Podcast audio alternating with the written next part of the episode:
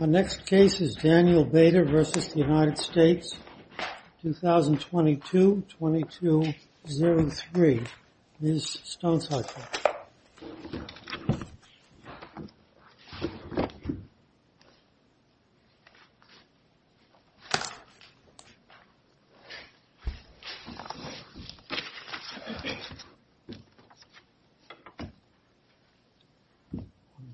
May it please the Court. Colonel Bader was promoted to the rank of Brigadier General after 25 years of exemplary service in the United States military. That rank was the pinnacle of his military career, a career that involved... Okay, I think we know all of that.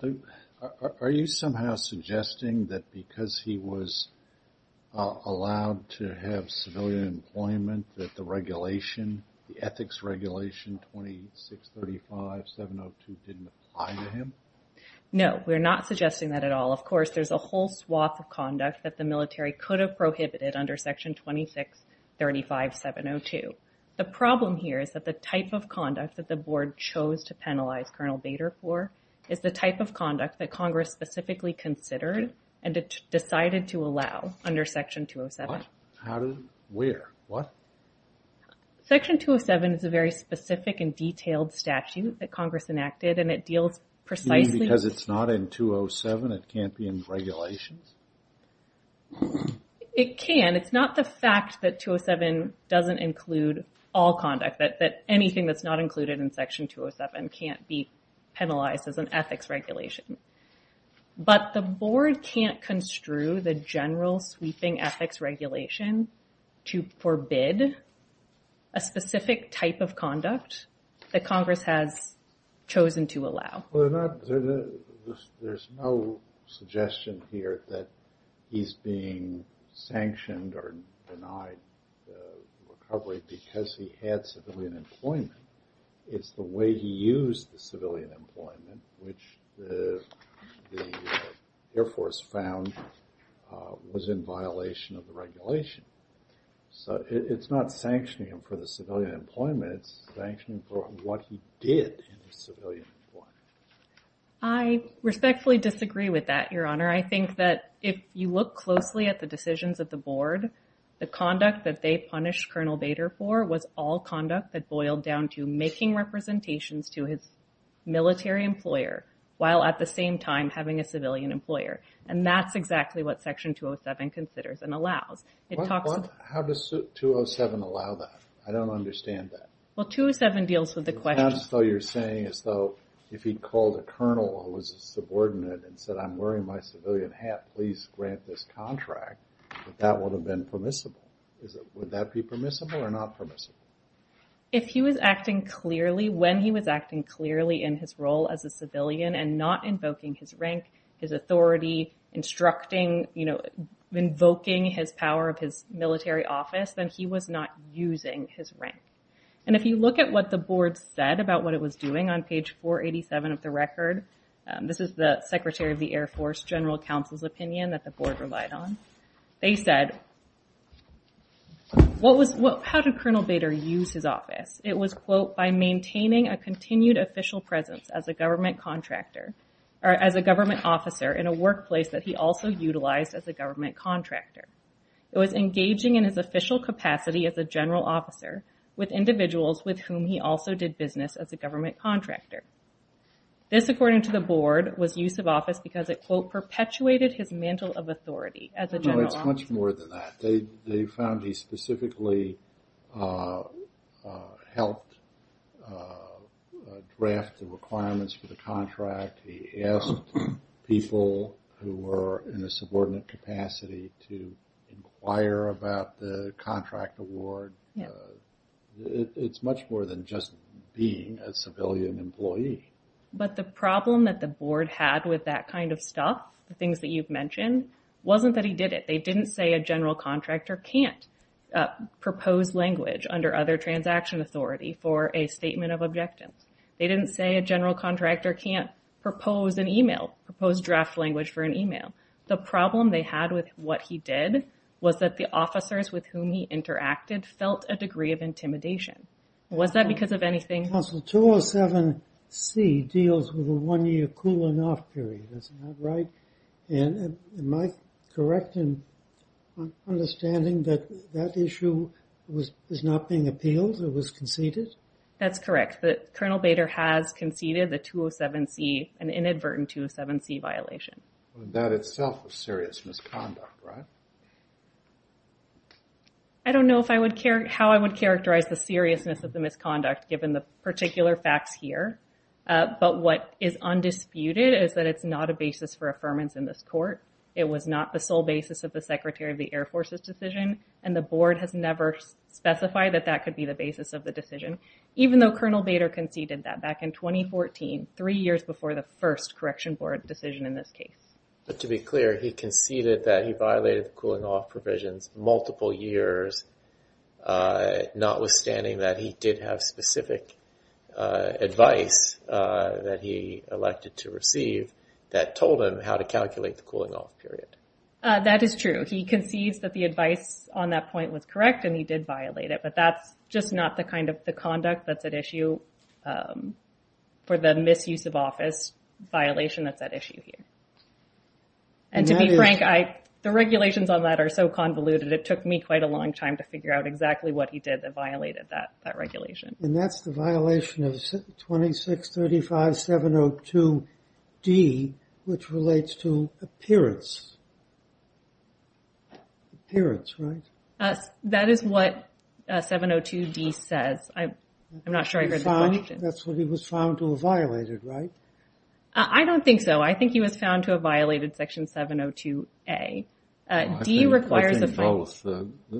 If we're referring over to the Inspector General's report, right, that's what lays this out. That's what the uh, Corrections Board relied on. That's ultimately what the Court of Federal Claims relied on, right? I think you have to look at a couple of different places to determine what he was found to have violated here. It's a little bit convoluted. I'm asking you, we're supposed to look at the Inspector General's report, right? Because that's what the Corrections Board relied on, and then that's what was being reviewed by the Court of Federal Claims, right? Um, so we're reviewing here the Board's decisions, which happened down the road. One of the things that they relied on was the Inspector General's report. That's certainly where it started. And the Inspector General was only authorized to investigate um, a violation of section 702. They relied on the appearance provision, right? They do discuss the appearance uh, provision. They don't rely on it entirely in that they make no findings about whether he um, endeavored to avoid the appearance.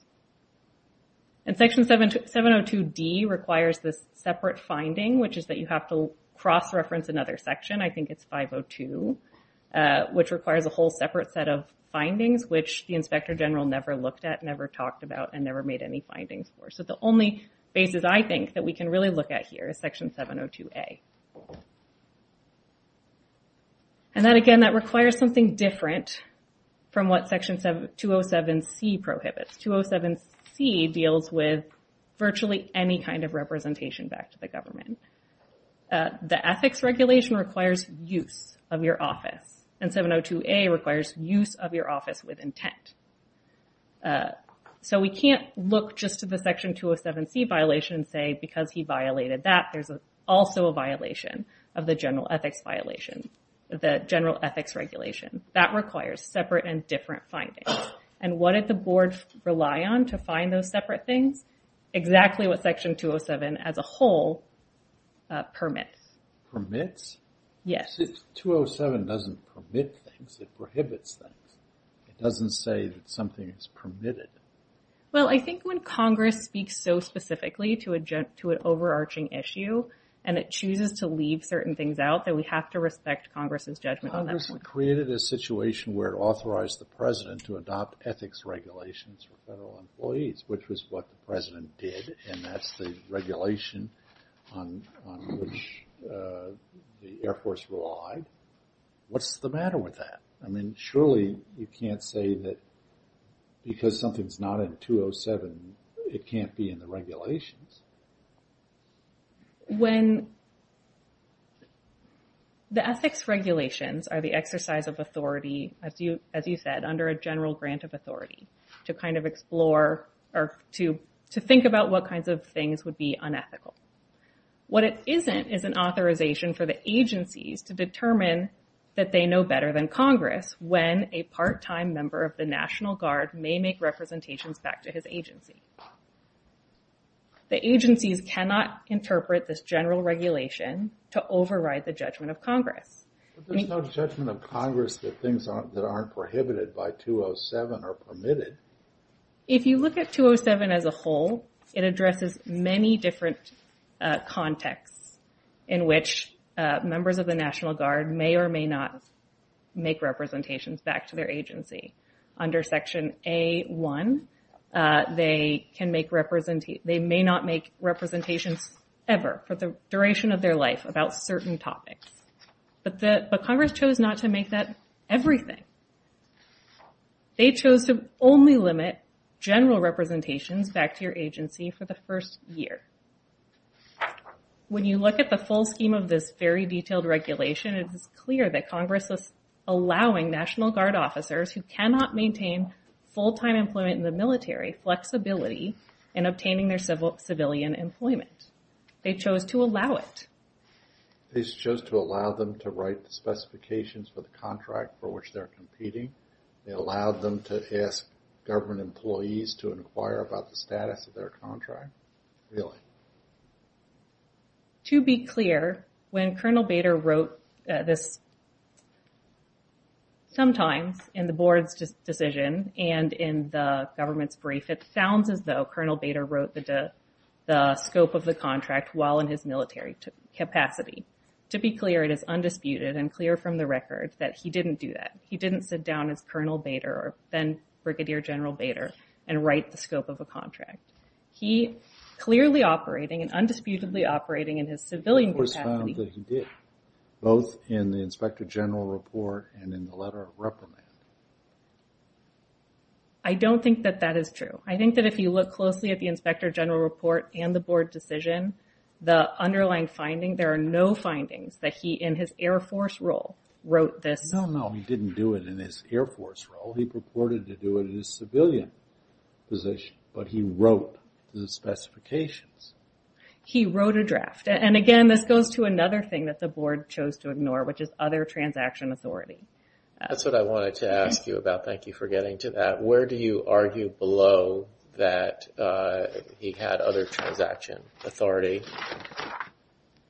Uh, this was raised repeatedly to the board below. Um, It was one of his primary arguments to the board below, uh, which the government does not dispute. Uh, give me an example. Yeah, let me find it.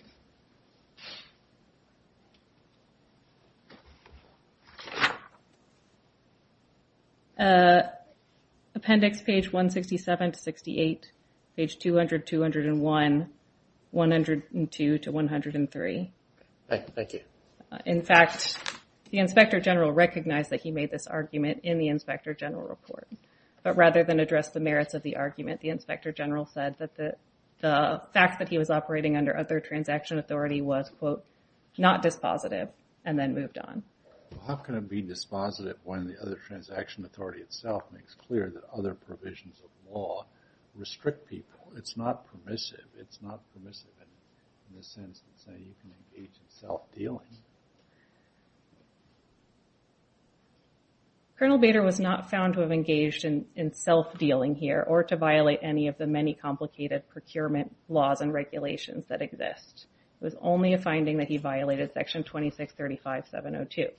Um, well, the other transaction authority doesn't eliminate uh, the regulation, right? Of course not. It doesn't eliminate the regulation, but it does allow for contractors to work collaboratively with their government counterparts to work together to create things like, specifically, a statement of objectives. And Colonel Bader submitted evidence to the board at Appendix 269, Note 6, in which the government itself has described other transaction authorities allowing exactly this kind of behavior. But instead of address Colonel Bader's argument that it... What says that the other transaction authority allows this behavior? There's a report from the Congressional Research Institute discussing... What, what does it say that says you can do this? You can, if you're, have supervisory authority over the people you- you're writing the specifications for, that's okay? It discusses the way that a, a contractor can interact with the government under other transaction authority. It doesn't discuss the specific relationship of a National It's Guard not discussing this situation where he's uh, reacting with his subordinates to write the specifications for the contract that he wants as a civilian. It's not addressing anything like that, right? And I suppose the board could have uh, could have given the explanation that you just gave, but instead the board chose to completely ignore this argument, and it's a significant argument that warranted its attention. I see my, my time is short. I'd like to reserve what I have The left. time isn't short, it's gone. Uh, We will give you a minute of rebuttal time Thank you, Your Honor. to hear from the other side.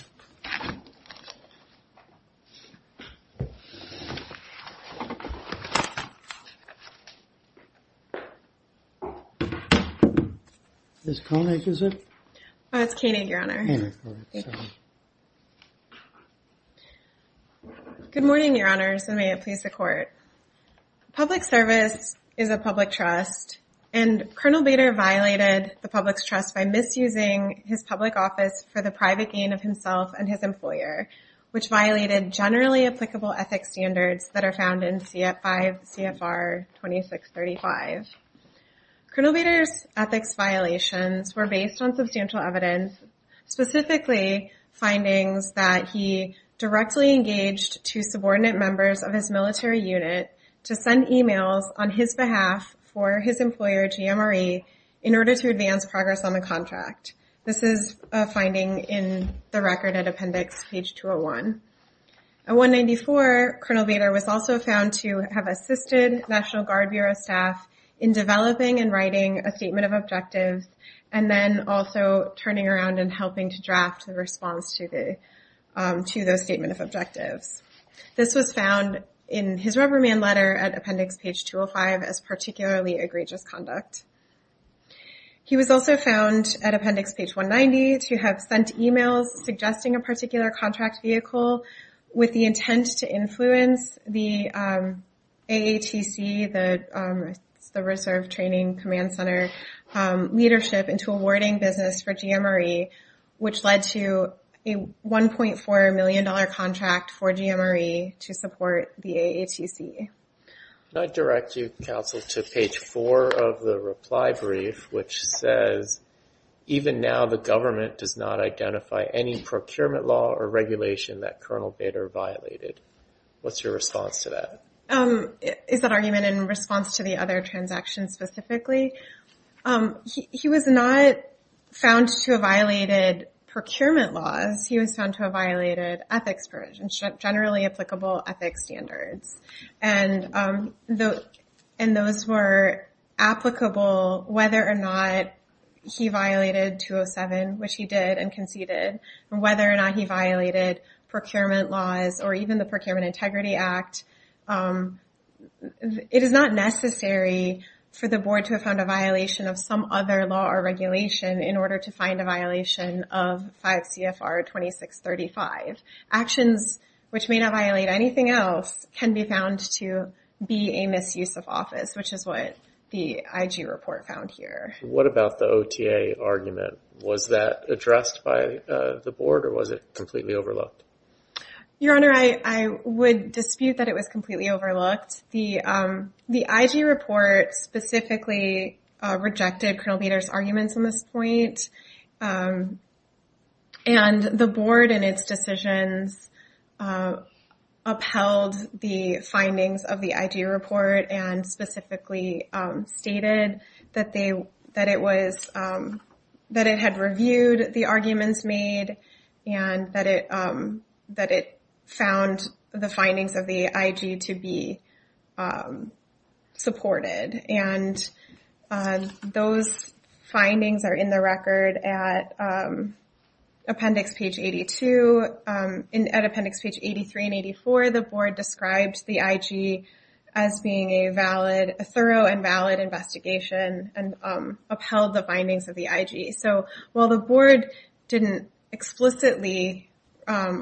address an argument as to other transaction authority. It's not required to, under Koster um, and other cases, to specifically address every single argument raised by the um, petitioner, but it did uphold the findings of the IG, which explicitly rejected um, Colonel Bader's arguments as to other transaction authority.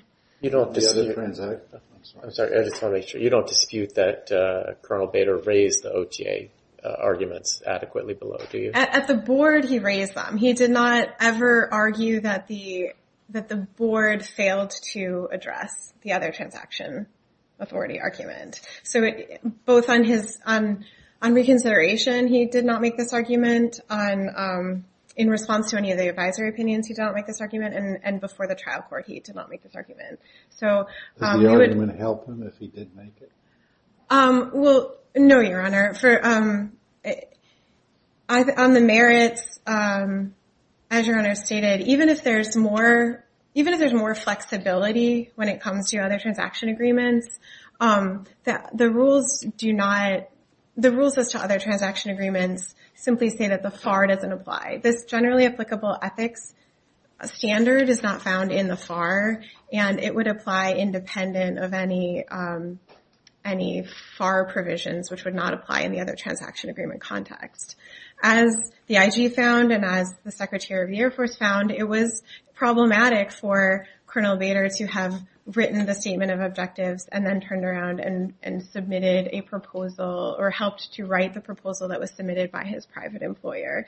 This is, um, I will note, a competitive OTA, a competitive other transaction, and um, there may be other contexts in which um, the parties are collaboratively coming up with the scope of the contract or something of that sort, but um, especially in the context of a competitive procurement, it was certainly reasonable for the Secretary of the Air Force and for the IG to conclude that it was problematic to write the statement of objectives then turn. There's nothing in the other transaction authority that says a government employee can uh, work for a contractor and help write the specifications, right? Um, correct. I agree with Your Honor that that is not uh, explicitly allowed by the other transaction rules that simply say that the FAR does not apply in the context of other transaction authority. But again, this generally applicable ethics rule is not found in the FAR.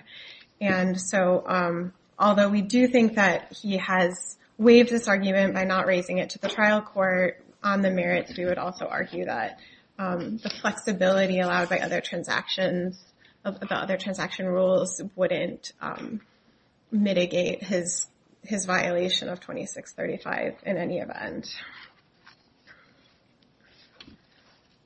Um, counsel for the appellant has stated that the board found essentially a legal per se violation by Colonel Bader working both in in his role as a contractor and in his role as a reservist. But the the findings of the IG, which were relied on by the board, go well beyond the facts of him working in um in a private employment role. Um as we've there are a couple of specific examples, which I've mentioned, directly engaging subordinate members of the military to send emails on his behalf. Um, and and as we've talked about, the writing of the statement of objectives and also writing the response.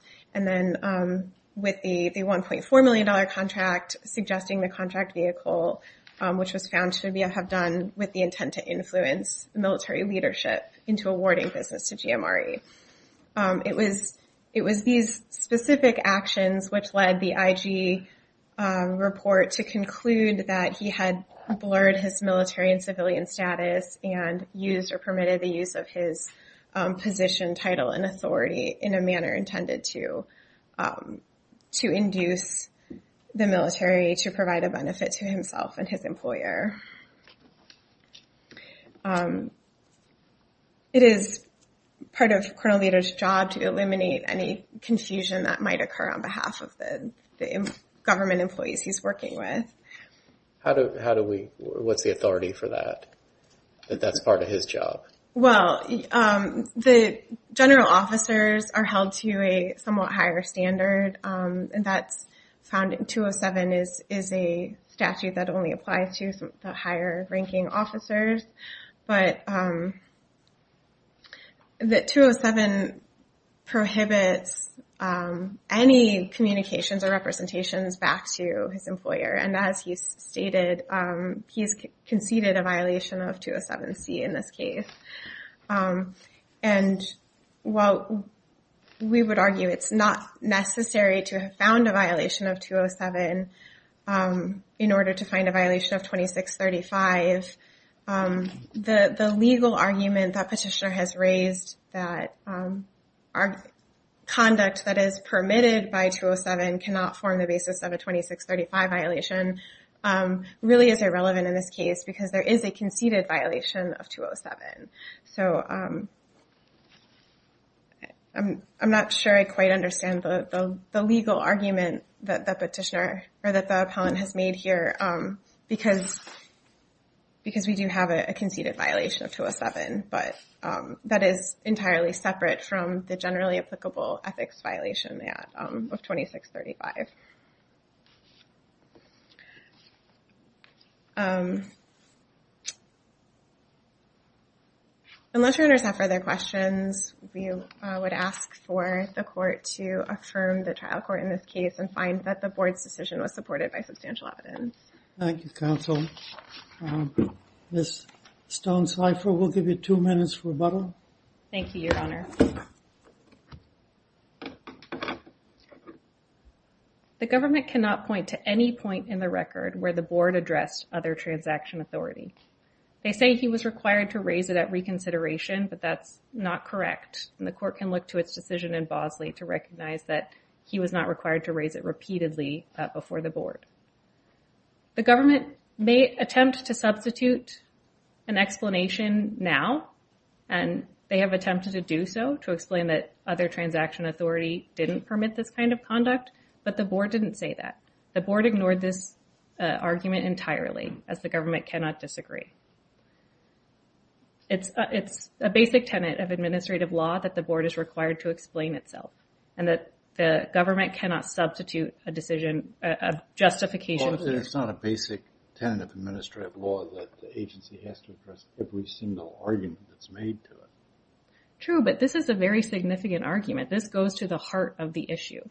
Um, and this court has realized that when evidence or argument goes to the heart of the issue, and clearly we all think this is important here, uh, then the board has to address it. And it can't come in now and substitute an explanation. Why can't we read the board's references to the IGs addressing the issue as sufficient here?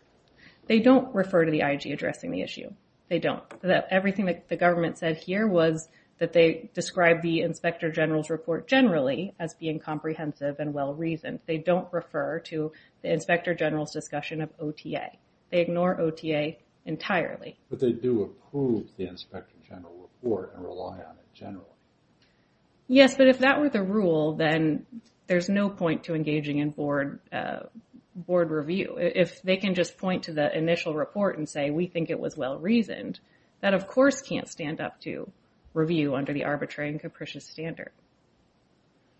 And here there's just nothing there.